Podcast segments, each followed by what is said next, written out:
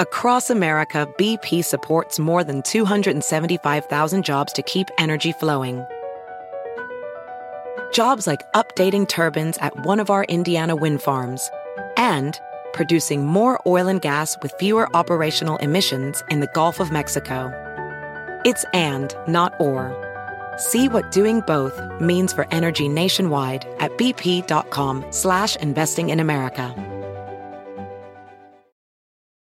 You might be right. It's simple, but something you almost never hear in politics today, with each side more concerned about scoring political points than solving problems. I'm Bill Haslam, a Republican. And I'm Phil Bredesen, a Democrat. We're former Tennessee governors, and we invite you to listen to our podcast, You Might Be Right. Join us and guests like Al Gore, Paul Ryan, Judy Woodruff, as we take on important issues facing our country. Listen and subscribe to You Might Be Right, a new podcast from the Baker School at the University of Tennessee.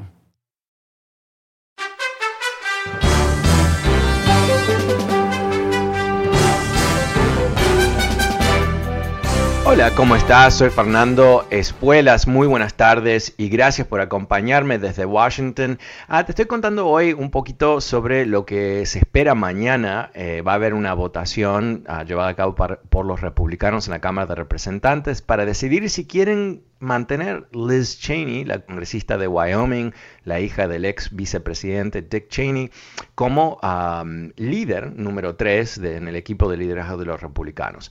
Y la expectativa es que, bueno, la van a derrocar. Ah, y reemplazarla con ah, bueno, una congresista que se llama Stefanik de Nueva York, que es eh, realmente uh, yuck.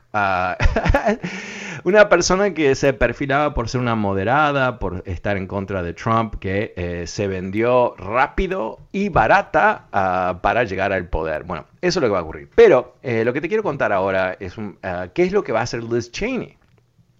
Bueno, CNN y varios otros medios están reportando que ella, eh, esta lucha la va a seguir y que el objetivo que ella ve es eh, marcar una distancia entre el Partido Republicano y Trump y ser la líder de la ala antitrumpista de los republicanos.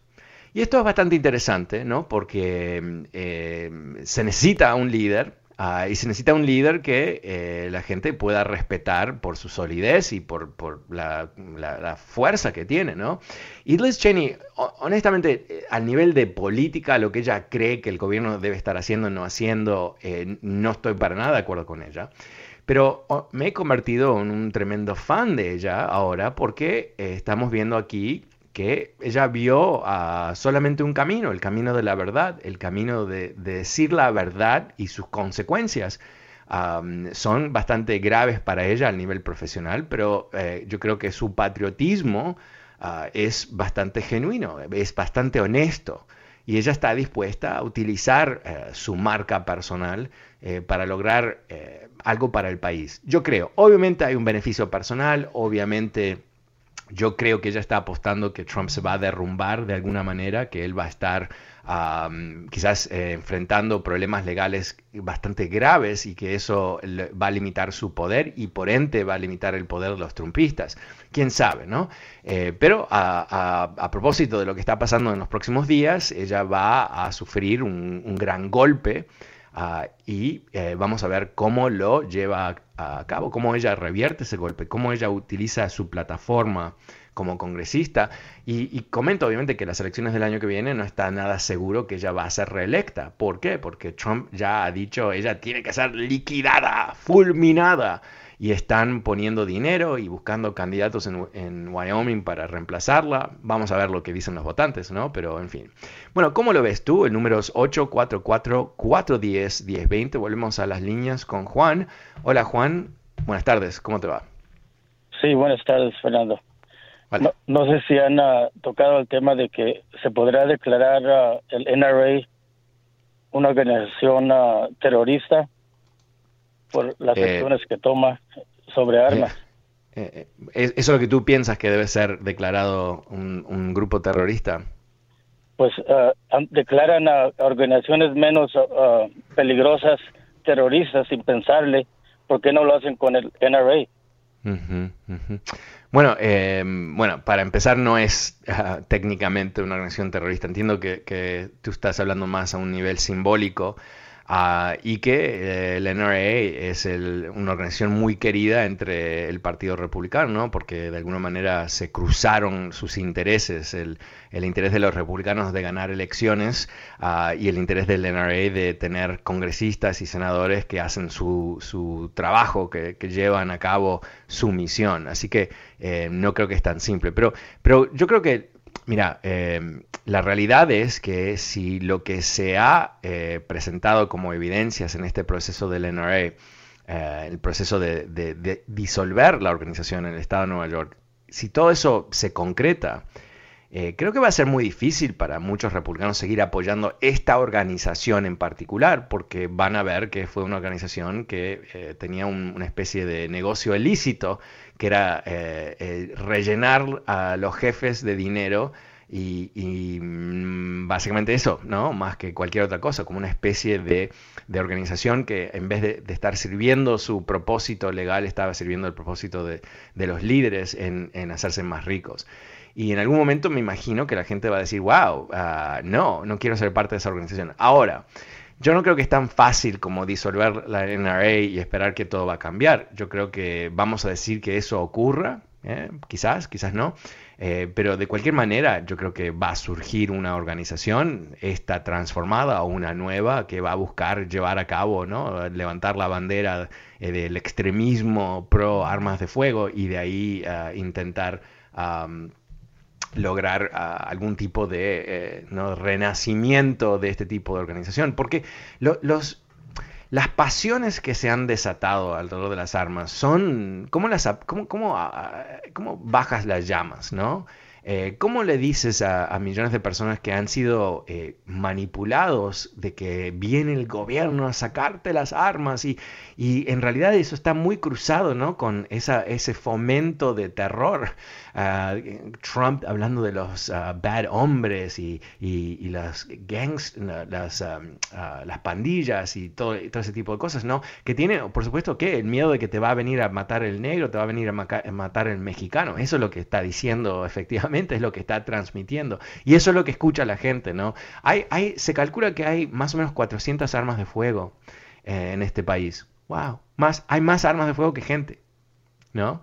Y hay gente que tiene 20, 25, ¿no? Eh, hay una obsesión. Y, y, en los últimos meses, por, por, las mentiras de Trump, aumentó tremendamente la... Eh, el número de, de, ventas, porque estaban convencidos que mágicamente eh, inclusive ni saben qué, es lo que se puede hacer en este país, ¿no? Como que no entienden cómo se, aprueban las leyes. Pero, pero, ese es el problema que tenemos, ¿no? A, un nivel mucho más amplio. Tenemos eh, eh, grupos de la derecha en, Estados Unidos hoy por hoy que han distorsionado las cosas de tal manera a beneficio, para beneficio propio que la gente ya ni sabe qué creer. Inclusive creen algo que no existe. Bueno, ¿cómo lo ves tú? El número es 844-410-1020, 844-410-1020. Eh, te estaba comentando sobre qué es lo que está haciendo uh, Liz Cheney en respuesta a, bueno, lo que parece ser casi seguro, seguro una destitución política eh, mañana. Y ella dice que eh, parte de lo que busca es eh, que el voto de los republicanos esté grabado, que, esté, que sea una especie de declaración de qué es lo que ellos creen. Porque sobre qué es lo que la están, por qué la quieren liquidar, ¿no? ¿Por qué la quieren sacar de su puesto? Bueno, eh, porque ella está diciendo que no robaron las elecciones, que las elecciones fueron legítimas, que Biden ganó bien, que Trump perdió mal. Ah, y entonces, ¿qué es lo que ellos efectivamente quieren hacer? Es callarla, porque ella no está dispuesta a mentir. Eso eh, piénsalo al nivel más eh, profundo, ¿no? De, de una cultura política que premia la gran mentira sobre la verdad. ¡Wow! Eh, ¿le puedes creer a ellos? ¿Lo, ves como algo factible que, realmente puede perdurar a través del tiempo? ¿Te parece que es eh, un esquema que, puede respaldar a un gobierno en el futuro? O sea, eh, realmente no sé cuántos republicanos se van a despertar a la realidad que, están viviendo una fantasía, ¿no? Que están viviendo e, este tipo de ah, rechazo de, la realidad y rechazo de la democracia y que se están preparando, y esto es lo que yo creo que Cheney y, bueno, muchos, muchos más ah, republicanos y demócratas decentes ah, piensan que se están preparando para robar las próximas elecciones que ya han creado la ficción del fraude y que también eh, a través del cambio de las reglas de las elecciones, ¿no? a través de, los proyectos de ley que te he comentado en otras ocasiones, que han surgido en los diferentes estados, que ellos eh, se están preparando para tener un mecanismo ah, legal ¿no? Para, para, decir, no, estas elecciones, ¿cómo puede ser que perdió ¿no? Ivanka? Ah, ¿Cómo puede ser eso? Eh, bueno, no sé. Ah, e, eso yo creo que, es lo que más preocupa, ¿no? Que más allá de pensar, bueno, cómo, cómo podemos eh, reintegrar a los trumpistas en el mundo de la realidad, cómo podemos avanzar sobre quizás algunos proyectos de ley que pueden ser bipartidarios, etcétera. Ah, no, e, eso ya no es el, la preocupación, ¿no? No parece ser la preocupación. La preocupación es cómo eh, logran eh, ganar Ah, bajo cualquier ah, precio, cualquier costo inclusive para, el país, y, no tener ningún tipo de dificultad en mentir. que, es también, eh, yo creo que es, muy notable, es un, es un fenómeno, ¿no? Totalmente un fenómeno eh, que haya eh, no una persona mintiendo o un pequeño grupo de personas mintiendo, pero que haya un partido político que ha asumido una mentira devastadora sobre la democracia, ¿no? Una especie de eh, eh, ah, espadas eh, cruzando el corazón de la democracia, porque cuando empiezas a, decir que no puedes creer en los resultados electorales que han sido certificados en, estados republicanos y todo el resto, ¿qué es lo que estás haciendo? Tú estás desarmando todo el aparato psicológico que nos permite, aunque nosotros cada uno de nosotros no vamos a contar todos los votos, ¿no? Eh, tenemos que, tenemos una expectativa que hay gente que está llevando a cabo el conteo de los votos en forma legítima y que de esa manera, eh, cuando nos dicen ganó Juan o ganó María, ah, eso nos da a nosotros la pauta de lo que realmente ocurrió. Así que mm, no sé, no sé, no sé cómo, cómo avanzamos ah, realmente, pero ah, sin duda lo que va a ocurrir en los próximos días eh, va a ser algo que eh, va a tener un impacto muy fuerte, eh, va a tener mucha atención mediática, va a haber sin duda todo un proceso de comunicación repleto de mentiras de los republicanos ah, que se va a hacer eco en Fox News. Ah, y en otros canales de la derecha y van a tratar de armar algún tipo de ficción alrededor de lo que han hecho. Y del otro lado va a estar uh, Liz Cheney. Uh, pero va a poder ella conseguir espacio mediático para comunicar su mensaje de, honestidad y, de cultura democrática y todo eso. E, eso no, no, se sabe muy bien, porque si ella termina siendo invitada a MSNBC todos los días, eh, sin duda la, van a aplaudir ahí, pero no, no va a ayudar su causa. Y, ella dice que su causa es reconvertir uh, al Partido Republicano, de, de superar lo que puede ser un, bueno, este copamiento, este, esta invasión uh, trumpista, a tratar de recuperar eh, la cultura republicana. Ah, que, a su vez yo creo que hay, hay ciertas preguntas que tenemos que, que responder, ¿no? O sea, ¿cuál sería eh, la estructura ideológica del Partido Republicano después de Trump? Porque él acaba con el consenso de los republicanos que querían que eh, intercambio comercial libre, ¿no? Free trade. Eh, terminó con el consenso de los republicanos que los rusos son nuestros enemigos, ah, que OTAN, NATO, la organización eh, que ha protegido a Europa y Estados Unidos por, desde, fines de la Segunda Guerra Mundial, que esos son nuestros enemigos, no nuestros amigos. Entonces, eh, ¿qué, qué, qué y bueno, y, fundamentalmente, ¿no? Lo que han dicho varios republicanos, que uno de los principios, supuestamente, de los conservadores es una, fidelidad ah, muy estricta a la ley. Y eso, eh, bueno, no, no, creo que puedes decir esto, ¿no? Comencé este programa contándote que los fundadores de Students for Trump ah, terminaron cometiendo un fraude, ah, robando 50 mil dólares de personas que creían que eran abogados, pero les mintieron.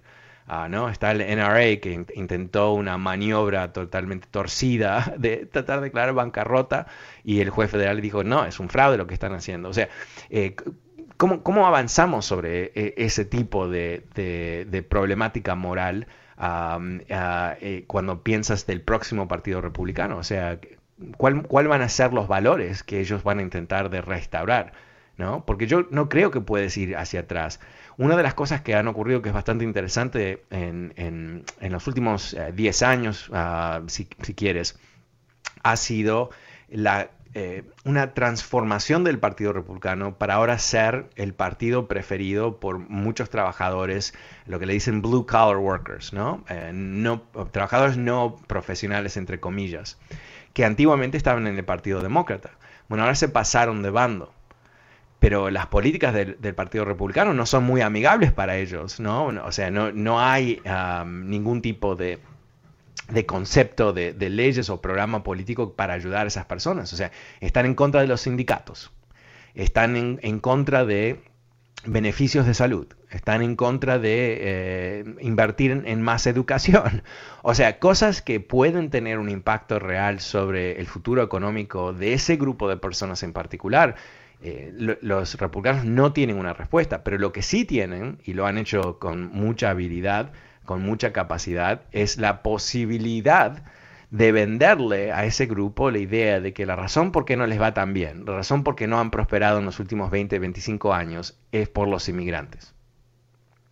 Y esa venta del discurso anti-inmigrante es realmente eh, bastante eh, poderoso en convertir a muchas personas en grandes seguidores ah, de este partido, pensando que es el único partido que los va a salvar de lo que es este cambio tan profundo. En fin, bueno, me extendí un poco con esa pregunta. El número es 844-410-1020. Eh, volvamos a las líneas con Giorgio. Hola Giorgio, ¿cómo estás?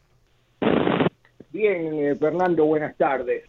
Ayer, fue Ayer fue magistral la clase que viste, así como oh, lo viste. Oh, gracias. Por eso, yo, por eso yo me había anotado y dije, si todo lo que puedo pensar lo dijo el, profesor. Ah, así que, y, me, borré, no me quedé. Pero te digo, hoy escuché, lo, hoy escuché lo más intrínseco que puede existir.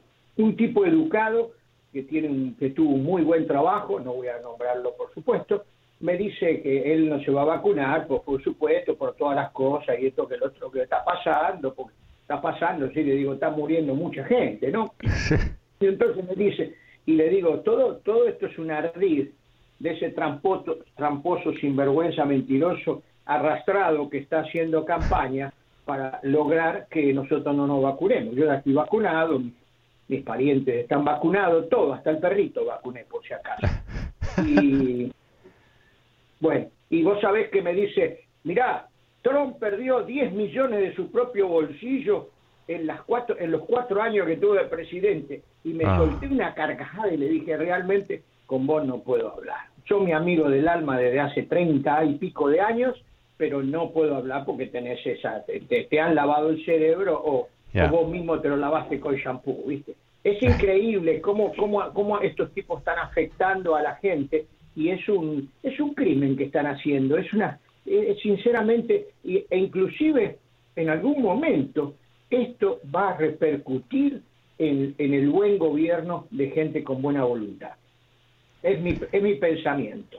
Sí, sí, de acuerdo, ¿no? O sea, eh, cuando, cuando escucho a, tu amigo eh, repitiendo cosas que salen directamente de Trump, ¿no? La mentira de que de alguna, de alguna manera él se sacrificó siendo presidente cuando en realidad su carrera estaba bastante eh, en, declive antes de presentarse a la presidencia y se sabe ahora, se ha confirmado que la única razón por qué se presentó como candidato es porque quería llevar a cabo una especie de gran, gran movida de marketing, de reposicionarse utilizando la atención mediática que recibes a través de una campaña y, que la sorpresa más grande que se llevó, de, o sea, dos personas muy sorprendidas las noches de las elecciones del 2016, Hillary Clinton y él, ¿no? Ella, no, ella pensaba que ganaba y él pensaba que perdía y, terminó siendo presidente. Eh, y, desde entonces, eh, como, ah, bueno, él es la misma persona que era antes, ¿no? Es la misma persona que eh, fingía ser su propio secretario de prensa hablando de él a los, periodistas de, Manhattan para hacerse más famoso. Es el mismo tipo que le mentía a la revista Forbes sobre su riqueza. Es el mismo tipo que eh, Mike, ah, Michael Cohen, su abogado, dice que lo mandó a pagar a un soborno para callar a, varios modelos con los cuales él había tenido eh, relaciones para que no se entere su esposa, para que no, no dinamite su campaña. O sea, eh, yo no entiendo honestamente con, ese panorama de mentiras y fraudes y, cosas desagradables que ha hecho, que no hay más gente que dice, bueno, quizás me gusta su, su cómo ha gobernado, no, ok, whatever, ¿no? Pero pero me, llama la atención cuántas mentiras, ¿no? Me llama la atención cuánta gente en su entorno terminó en la cárcel. Me llama la atención un sinfín de cosas que deberían ser eh, pautas, ¿no? Deberían ser señales, deberían ser uh, luz rojas que nos dicen, esta persona, hay algo que está mal con esta persona, ¿no? Ah, y, bueno, volviendo al tema del dinero, ¿qué es lo que hemos descubierto? Que en realidad eh, hubo todo un ah, movimiento ilícito de dinero alrededor de Trump ah, que tenía que ver con sus hoteles, con sus clubs, en donde él fomentaba mucha actividad política en sus propios clubs para eh, generar dinero por encima de su presidencia, que el hotel aquí en Washington en particular, eh, se convirtió en una especie de pozo de corrupción donde gobiernos foráneos que tenían, estaban tramitando algún tipo de, acción por parte del gobierno federal, compraban habitaciones, eh, llevaban a, funcionarios de la administración a cenar en el mismo club. O sea, en fin, hay una cantidad de cosas. Hasta tal punto, esto lo reportó el Washington Post el año pasado, eh, encontraron que Trump le cobraba a los agentes del de Secret Service, es la agencia federal que cuida a los presidentes, le cobraba a los, a los agentes, no solamente por su habitación, no solamente para alquilar los carritos para seguir a Trump cuando él jugaba golf, sino también por las botellitas de agua. Le cobraba como 5 dólares cada botellita de agua al gobierno para que estos tipos pudiesen tomar agua, ni le regalaba el agua. Entonces la idea de que él de alguna manera eh, no pudo ganar dinero eh, es completamente un fraude, ¿no? O sea, muy típico de hablar de él. Eh, una, pregunta, Giorgio, no sé si todavía estás. Y, tu amigo te dice que no quiere vacunarse, ¿por qué razón? ¿Te dio algo más o menos lógico? No, absolutamente. Lo que me dijo es que él estaba, está esperando, porque yo lo llamé y le, irónicamente le dije, ya tengo el appointment para vos, te voy a buscar, te llevo y después los invito a comer para que se vacune él y la esposa. Y yo ya estoy vacunado. Me dice, no, no, no, yo no puedo, no ves lo que está pasando y le digo, ¿qué es lo que está pasando? Pasa un tren por tu casa, él vive en Temple City. Y le digo, pasa un tren por tu casa, porque acá no está pasando, al contrario, le digo, en 6 o 7 millones de gente, no sé si hubo 6 personas eh, y que todavía no se puede probar que murieron o que o que estuvieron afectadas, porque ni siquiera creo que todos fallecieron, ah, estuvieron afectados. no exacto. Exacto.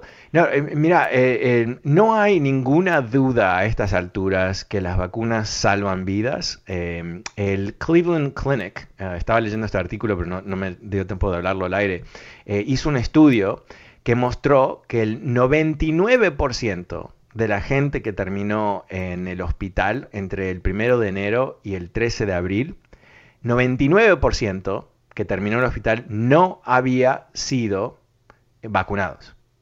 En realidad, 99.75% eh, de la gente que terminó, casi el 100% de la gente que terminó en, el hospital en ese periodo de tiempo no tenía vacunas. Dicho de otra manera, las vacunas son el mecanismo bajo cual nos liberamos ah, de eh, eh, esta pandemia y, la seguridad, eh, obviamente nada es 100% seguro, pero esto es bastante seguro, esto es bastante seguro, pues, porque volviendo a ese, e, esa situación con la vacuna de Johnson y mi hijo recién se vacunó de Johnson, no pasa nada, pero eh, ¿qué es lo que, que habían descubierto? Que en 6 millones de vacunas hubo 6 personas, 6 millones, 6 personas o sea, la matemática ahí es, es .00001, no, cero o más. No, lo está haciendo bien acá al aire. Pero, eh, ¿qué, ¿cuál es el punto? Que es el momento para hacerlo. También es el momento de despedirme. Muchas gracias, Giorgio. Muchas gracias a todos que participaron esta tarde. Soy Fernando Espuelas desde Washington. Muy buenas tardes. Gracias por acompañarme. Hasta mañana.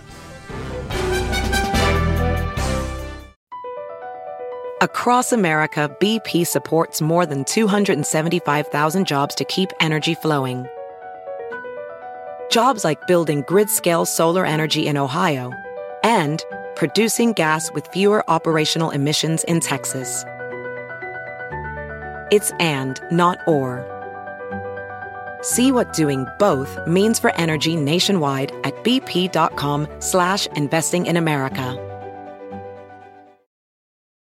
You might be right. It's simple, but something you almost never hear in politics today, with each side more concerned about scoring political points than solving problems. I'm Bill Haslam, a Republican. And I'm Phil Bredesen, a Democrat. We're former Tennessee governors, and we invite you to listen to our podcast, You Might Be Right. Join us and guests like Al Gore, Paul Ryan, Judy Woodruff, as we take on important issues facing our country. Listen and subscribe to You Might Be Right, a new podcast from the Baker School at the University of Tennessee.